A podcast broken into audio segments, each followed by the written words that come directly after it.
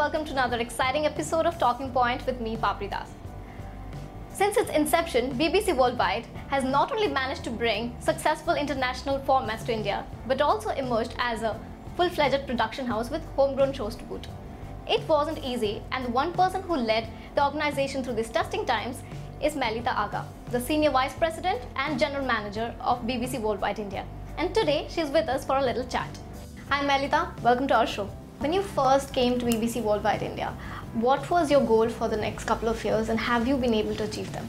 When I joined BBC Worldwide India, we were primarily a format production company. And my first uh, thoughts were that, you know, to be a part of the production community in India, you needed to be able to do more than just formats. You needed to do productions for non-fiction that you grow yourself, homegrown productions, expand into fiction, and look at things like branded content. So I mean, it's been a long journey, but the production business has certainly grown in all of those areas, so I feel good about that. And we've also expanded our operations, BBC Worldwide's operations in India. What challenges do you think you faced uh, while going through all this? BBC Worldwide is a very particular company because we are associated with the BBC, which is a public service broadcaster in the UK. So there are uh, you know, there's a great amount of awareness around the brand in India. I mean, outside of the UK, this is the country where recognition for the BBC brand is the highest.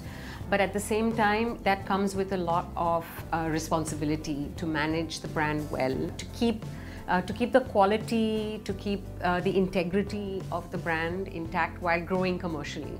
And that's a balancing act that we've had to uh, manage over the years. Since it is such a big brand, and you mentioned that the awareness is so widespread here in India, so did you also have to meet certain expectations?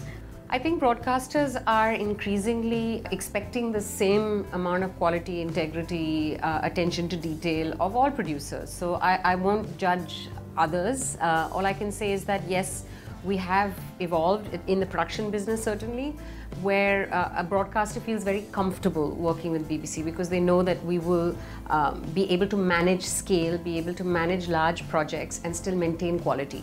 We can be innovative without compromising on standards. Yeah. For example, every year on Jhalak is only getting bigger. And that's probably the same for many other shows, whether it's fiction, non-fiction, both. Do you think uh, BBC as a parent company also has certain regulations in terms of exploring the kind of content you can do here? BBC, of course, is very particular about maintaining uh, the promise of the brand. But if you look at our TV sales business, uh, so this is not the production business, this is the business where we sell programs to third party broadcasters like Sherlock is with AXN, that's a BBC show, um, or Top Gear, which is also with AXN, or Doctor Who, which is doing so well for FX. We have been able to look at packaging and looking at content differently so that it suits the way that consumers consume content content in India. So we look at how consumers want to consume BBC content in India and then we customize packages for broadcasters to reflect that. Yeah. Um, one of the recent deals that we've done is with Tata Sky, where they've launched an on-demand service, and they've they've recognized that you know BBC is associated with a lot of classic shows as well as some new innovative ones. Mm. So how we put those together and made it available for a consumer in a way that they can uh, pull it out when they want it on demand, basically. So we have a lot of flexibility around that as long as we stay within the promise of the brand. Do you think that uh, broadcasters give you as much freedom to work with the content and tweak it accordingly when it comes to show formats and developing shows for them? It's a partnership. So whenever we work on a production, I mean, our understanding of the content is what makes us good producers and a broadcaster's understanding of the audience is what makes them a very valuable partner in bringing everything together. So uh, honestly, we, we see it as a partnership. You can't make a successful television property if you're not working together between broadcaster and content producer.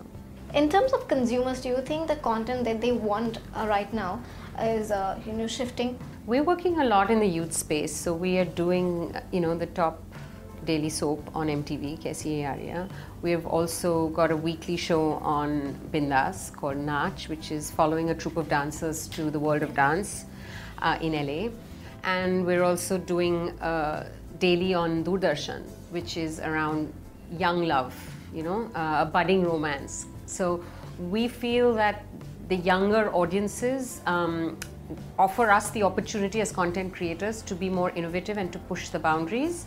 Uh, and we found that the more we push them, the more the audience seems to like the content. So I think we're quite comfortable with making, you know, pushing and trying to bring out more real issues. So in some of our shows, we've dealt with teenage pregnancy, we've dealt with uh, you know same-sex relationships you know so th- those are things kids are talking about but we're not necessarily talking about on gcs so sometimes when you talk to a younger audience you can address more of that than you can with a typical gc show there were rumors flying around that you know and in a couple of years we will also get our own game of thrones but do you think that is possible with the kind of technology and the kind of uh, script we have available I think we've already done that, haven't we? I think we've made, in India, we've made fabulous television. Um, it's not necessary that it needs to be interpreted in the same way that you interpret shows that come out of Hollywood.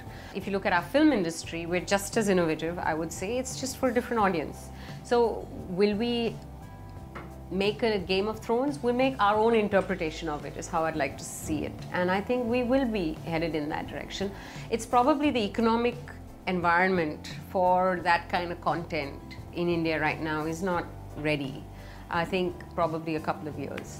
Most of the Western shows we see that there's a specific lifespan to it, like they have like 24 episodes or 50 episodes maybe. Maybe if it's popular, they produce another season for Yeah. that. Do you think that India can get used to it and that kind of We're already doing that. I think every major GC at the moment is looking at content like that. In non-fiction, of course, it's been around for a long time.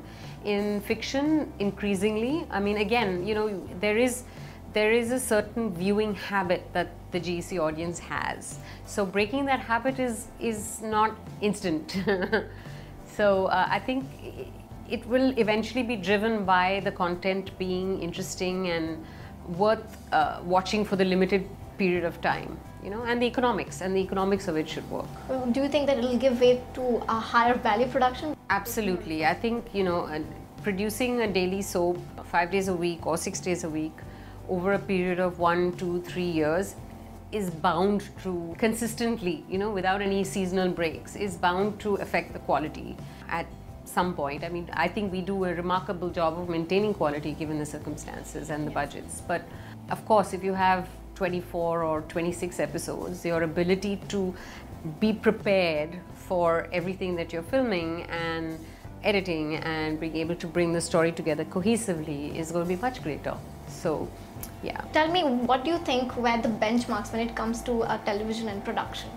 Game changers, there haven't been that many. I think that's probably what I would say is that that a lot of change happens more gradually and particularly when it comes to audiences and watching television because it's it's habit forming.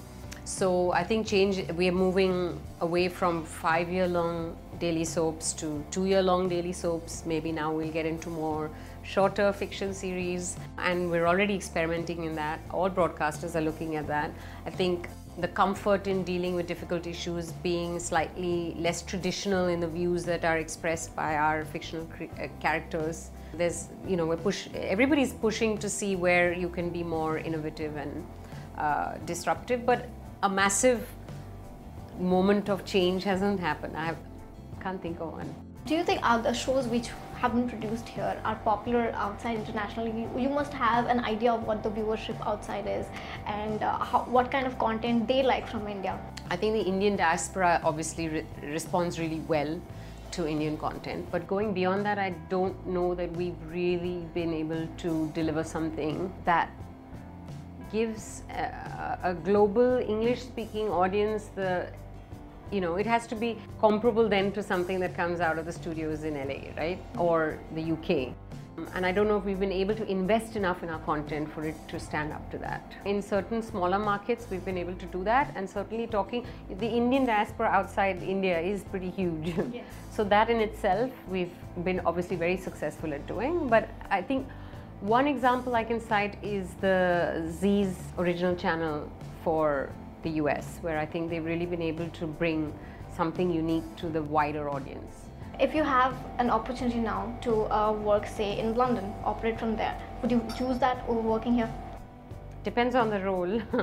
um, I'm, I'm, I'm re- I mean, I think we're, we're living in a very interesting time for television in India. I mean, the proliferation of channels, the amount of different ways to look at content, the number of different ways to look at content, the uh, opportunity to be innovative is phenomenal.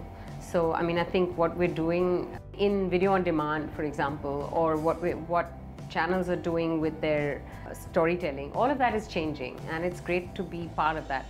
This is a wrap, and thank you, thank you so much for joining us today. Thank you.